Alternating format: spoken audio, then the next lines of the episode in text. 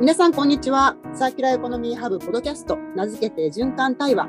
サーキュラーエコノミーって何？取り入れるとどんな世界が待っているの？そんなニュースサイトではお伝えしきれないサーキュラーエコノミーの魅力や奥深さをお伝えしています。本日の進行役はサーキュラーエコノミーハブ編集部木村真希です。どうぞよろしくお願いいたします。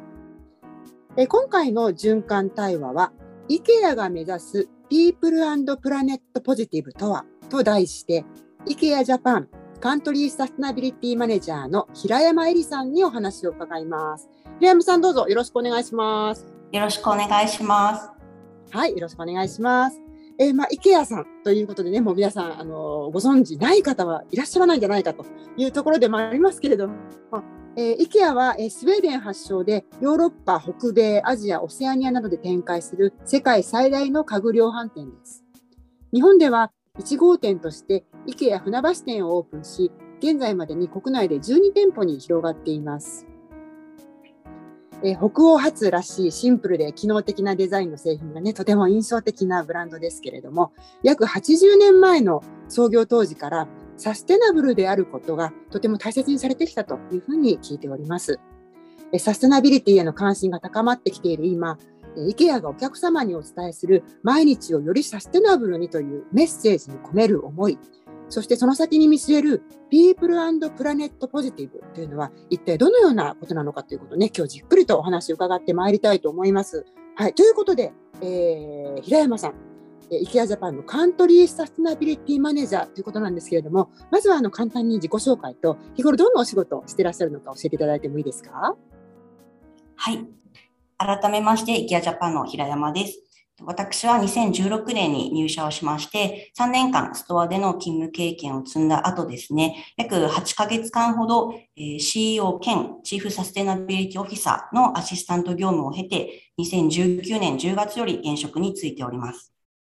普段の業務としましては、社内の様々な部署ですね、例えば設備保守担当であったり、人事部であったり、営業部なんかになるんですけれども、サステナビリティに関する取り組みについての話し合いを行ったりですとか、あとは先日発表させていただいた2024年開業予定の IKEA 前橋ストアというものがあるんですけれども、こちらをどのようにサステナブルな店舗にするかというような協議を行っております。また先日はですね、店舗の経営陣と一日中時間を取りまして、店舗の中での日々の業務の中でどのようにサステナブルなストア運営ができるかというところにつきまして、こちらから評価を行ったりですとか、あとは一緒に改善に向けた対話なんかを行ったりしています。ありがとうございます。社長さんの秘書もおやりになって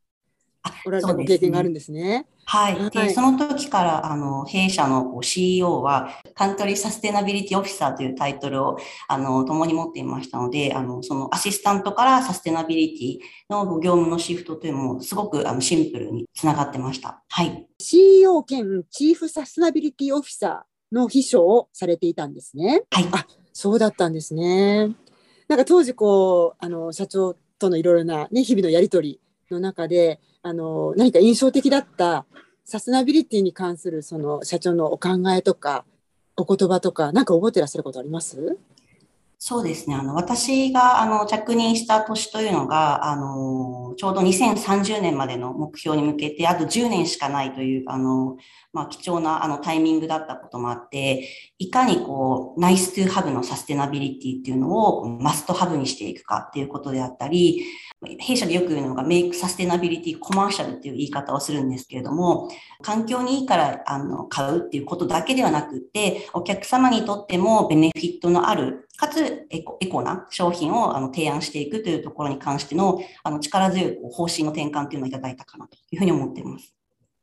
なるほど。ある意味、ナイストゥハブとマストハブっていうのをいかにブレンドさせて、両立させていくのかということを、やっぱり非常に追求されてきたブランド、ね、なのかなというふうに私なんかも非常に印象として、はい、ておりまして、今ね、お話を伺って、改めて本当に幅広く、いろいろな店舗だけではなくて、部署横断でもね、サステナビリティっていうことを浸透させるということをね、非常に多分ミッションとして、はい、平山さん、日々、奮闘されてるんじゃないかなというふうに、はい、想像いたします。もうそれだけ、やはりもう日々のオペレーションのものがやっぱりサステナビリティということと非常にリンクをしているのかなっていうふうなことを改めてね思うところでありますのでこれからぜひちょっとね深く聞いていきたいなと思っております。はい、今も申し上げましたけれどもお客様にとってもって嬉しい、楽しい、心地いいっていうことと、やはりその地球のサステナビリティのために必要なものであるということを両立するっていうところとね、関係があるのかなと思うんですが、お手頃な価格でリサイクル可能で、エネルギー効率の良い製品でもってね、変化をもたらしていくと。こういったそのIKEAさんを貫く、毎日をサステナブルにというところの、ポリシー、の裏側にどんな戦略があるのかということをお聞かせいただいてもいいですか？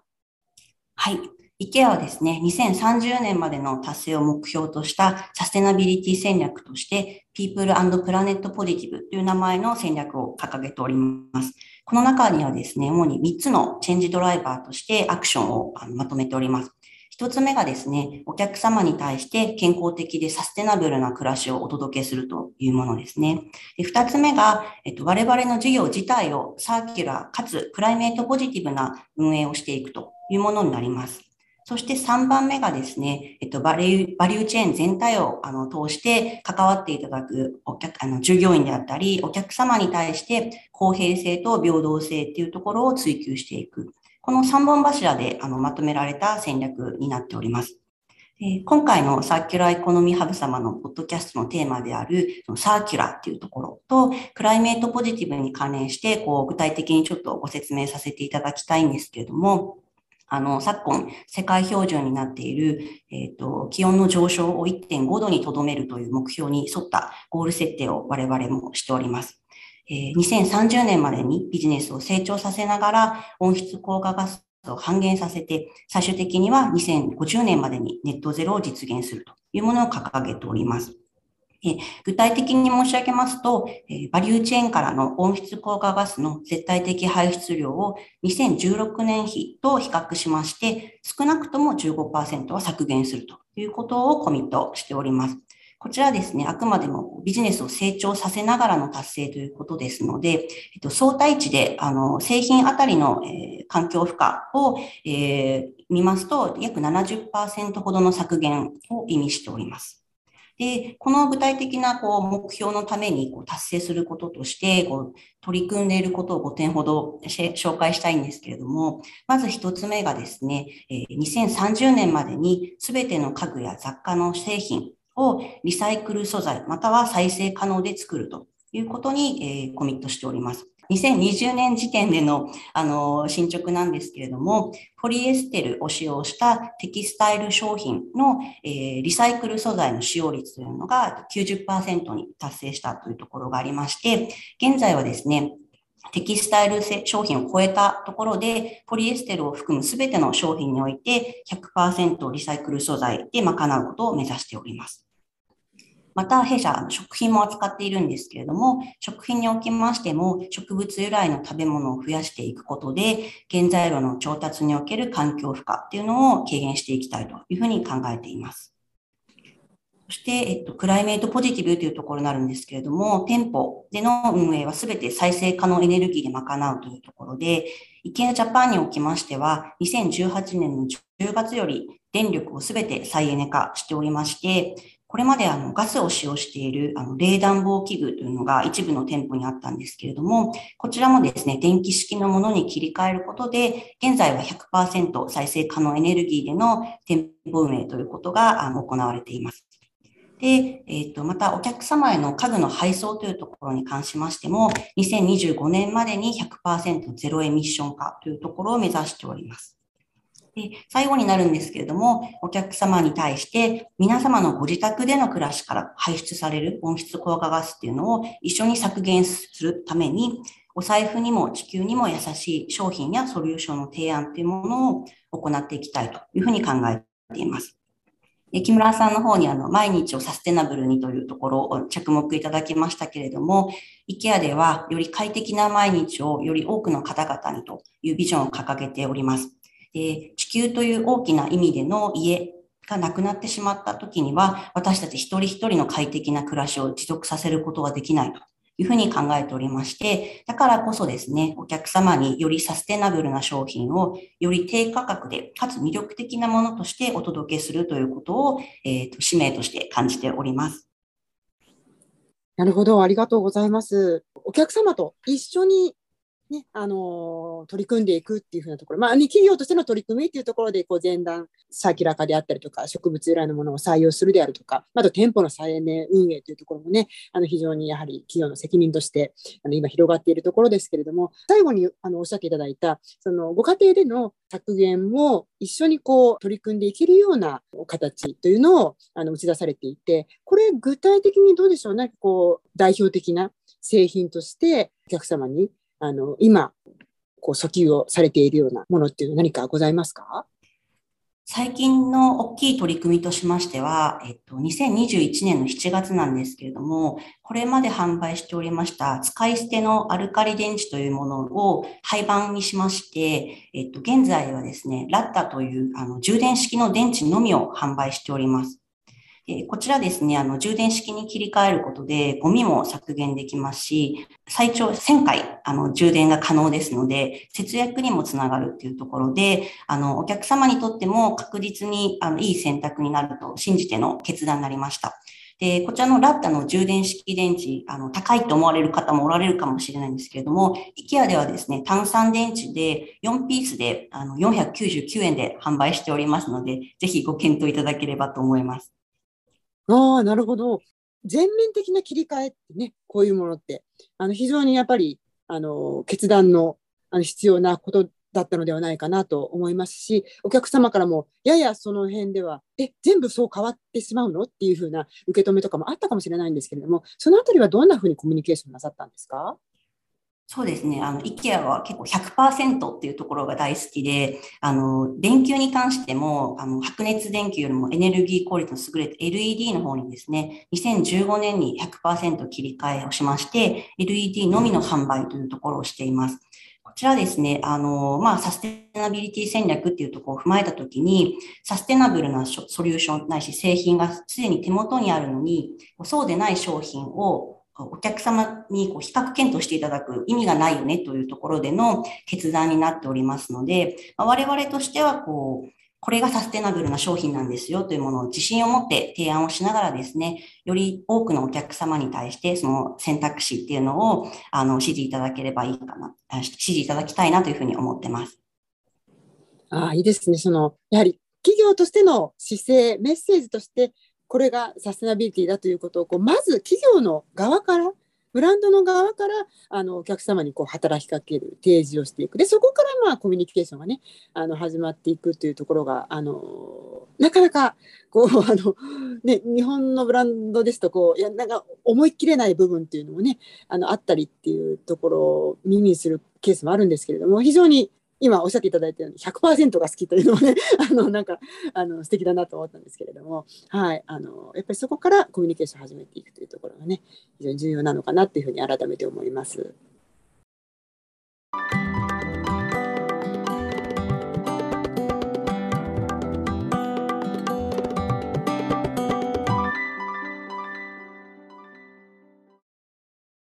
今までお話しいただいた IKEA のサステナビリティを実際に製品やサービスに落とし込むために、2つの戦略ともいうべき考え方を持っているというふうに聞いております。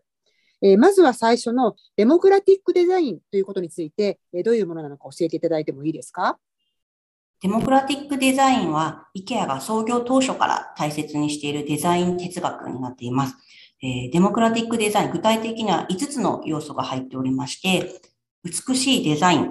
優れた機能性、サステナビリティ、高品質、この4点を兼ね備えた製品を最後の要素である低価格、こちらでお届けするというものがデモクラティックデザイン、みんなのデザインになっております。こちら IKEA の商品デザインから生産に至るまで全てに影響を与える哲学で、商品作りや暮らしのソリューションを考えるときに常に中心にあります。例えばなんですけれども、ノールドミラーというダイニングチェアがありまして、こちら代表的なデモクラティックデザインになるんですけれども、じゃあ見た目がですね、シンプルで美しいというだけではなくて、重ねて収納できるという機能性、利便性を兼ね備えておりまして、使用している素材についても、バーチム木材や竹などの再生可能な素材を使用しております。で、こちらですね、販売時にはフラットパックで梱包しておりますので、工場から IKEA のストアからお客様のお家に配送される段階での、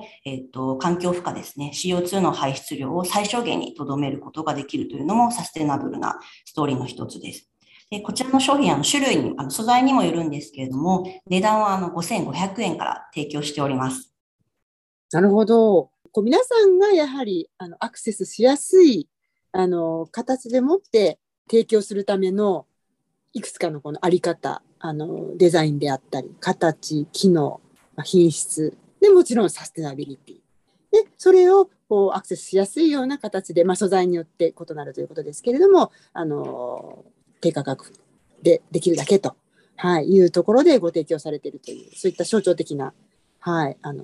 製品があるんですね。なるほど。ありがとうございます。何か他に、今、チェアとダイニングテーブルの、まさに代表的な製品なのかなというところですけれども、他に何かデモクラティックデザインというところでらしさが出ているような、ものってございますか？はい。ちょっと LED 電球に関して、改めてご紹介したいなと思うんですけれども、その先ほど2015年に 100% 白熱電球から LED に切り替えたという方にお話ししましたけれども、その切り替えに甘んじるのではなくてですね、2030年までに継続的にエネルギー効率を高めていくためのロードマップというものを策定しまして、現在販売しているソウルヘッダという LED 電球は、これまで IKEA が販売してきた LED に比較しまして、エネルギー効率が 35% もアップしているものになります。で、こちらの LED 電球もですね、2つ入っていて249円で販売しておりますので、より節電、節約につながる商品を低価格で提供しているという、我々が誇っている商品の一つになっています。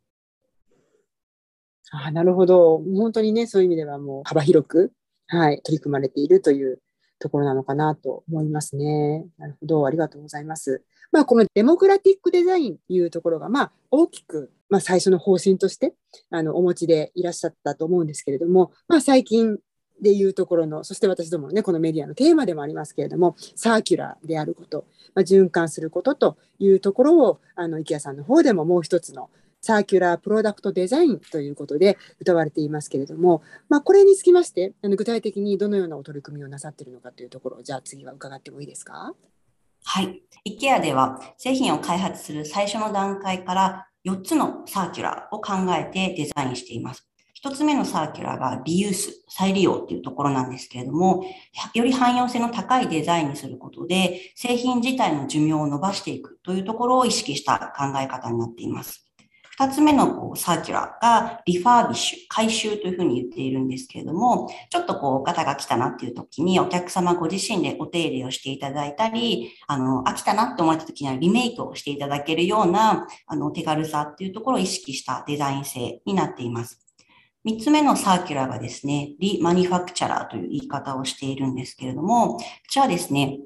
パーツの一部が壊れてしまって、製品としての寿命を終わってしまったんだけれども、残りの生きてるパーツはそのまま使えるよねっていうところに着目をして、そのパーツの寿命を伸ばして、アップサイクリングですとか、そういった形で、新しい製品にパーツとして蘇らせるというところを意識したデザインです。で、最後がですね、リサイクルというサーキュラーになるんですけれども、こちらそのパーツとしての寿命を終えた後の最終手段として、素材としての寿命を伸ばしていくという意味で、マテリアルリサイクリングというところを意識した、デザインのコンセプトになっています。具体的な商品の方を紹介させていただきたいんですけれども、私も最近買った子供用のスツールのフリサットというものになるんですけれども、こちらですね、パイン木材で作られておりまして、組み立てるときにですね、金具にネジ付きの足をくるくるはめていただくだけなので、簡単に組み立てや解体を繰り返すことが可能になります。で、解体してもう一度組み立てをし直すということをしても、品質に問題なくですね、長く使用していただけるという商品になっています。そしてシンプルなデザインなので、子供がもう座らなくなったとか、そういう風になってもですね、例えば花瓶とか鉢植えを置く台に使ってみたりですとか、すごく汎用性が高くて、かつ無垢材なのでお手入れも簡単なので、すごく使いやすい、長く使っていただける商品かなというふうに思っています。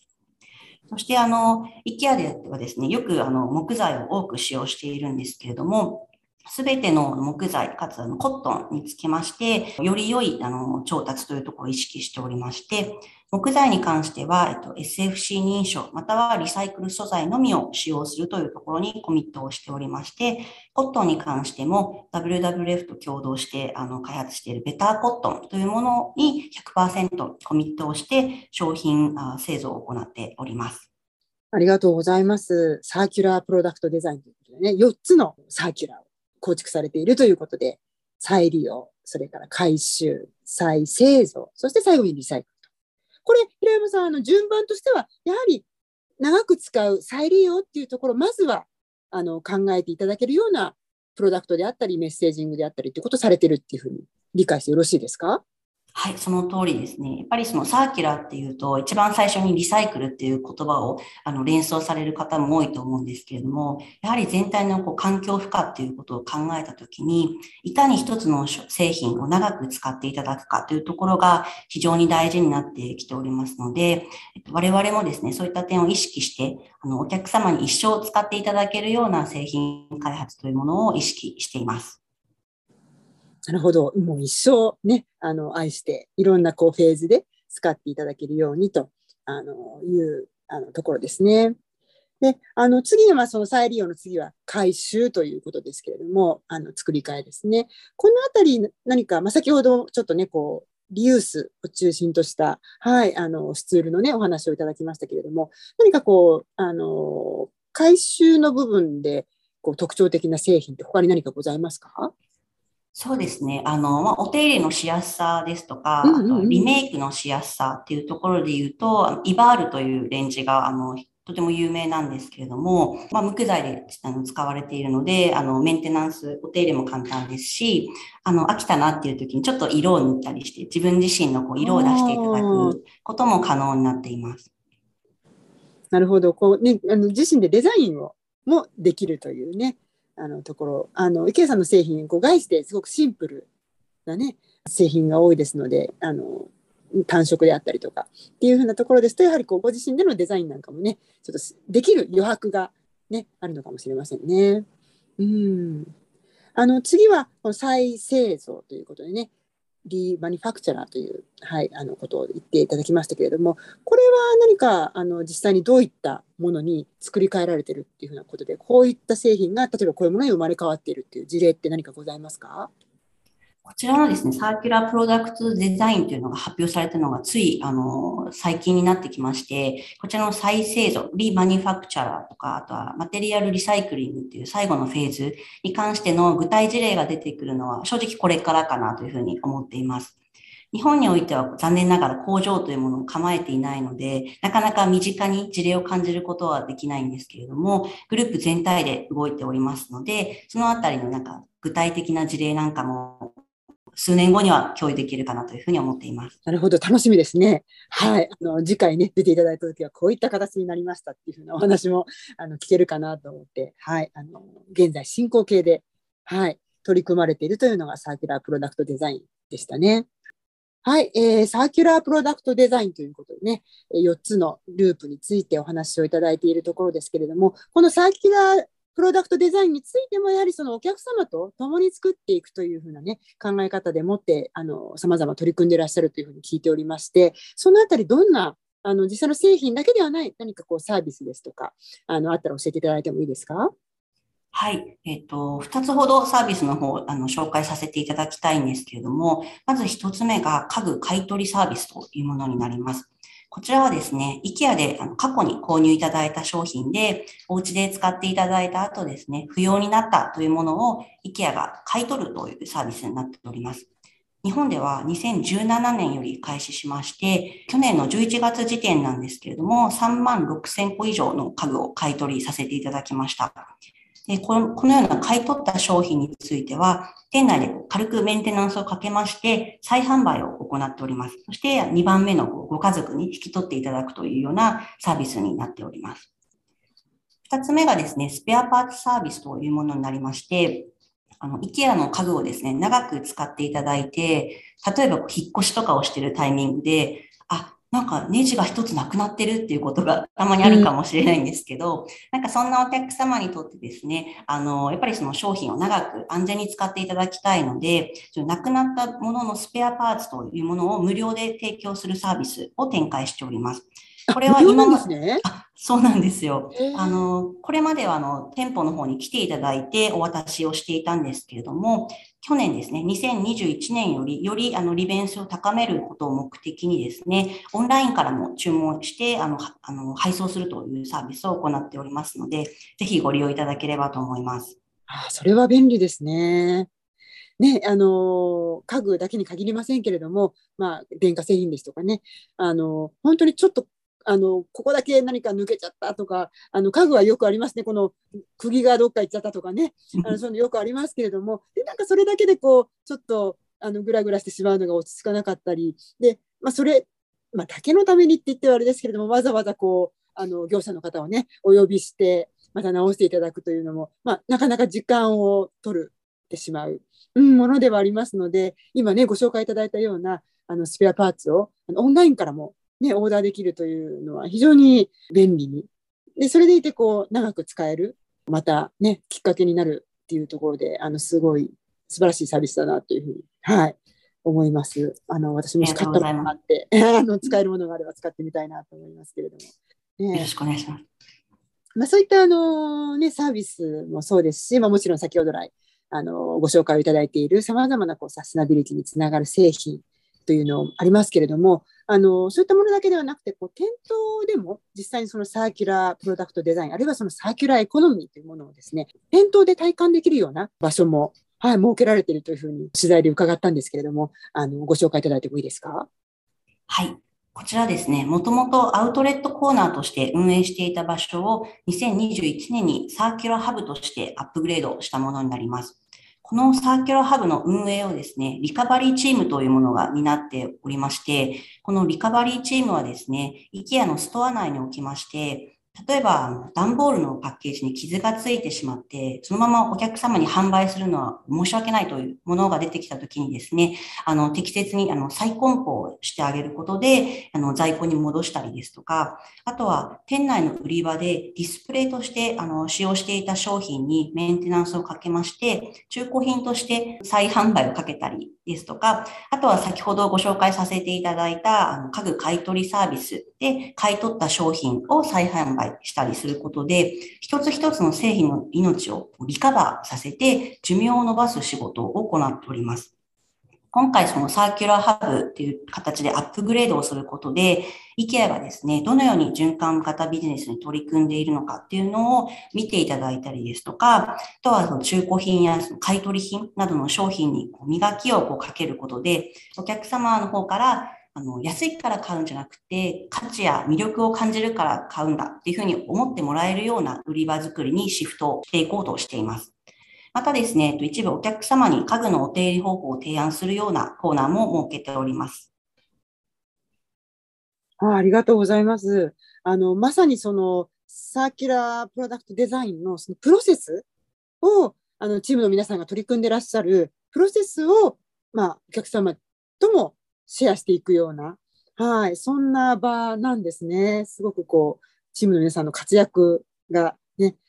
見られるような、場所なのかなというふうに思いますけれども、ありがとうございます。ぜひ、私自身はちょっと、あいにくまだ、伺ったことがありませんので、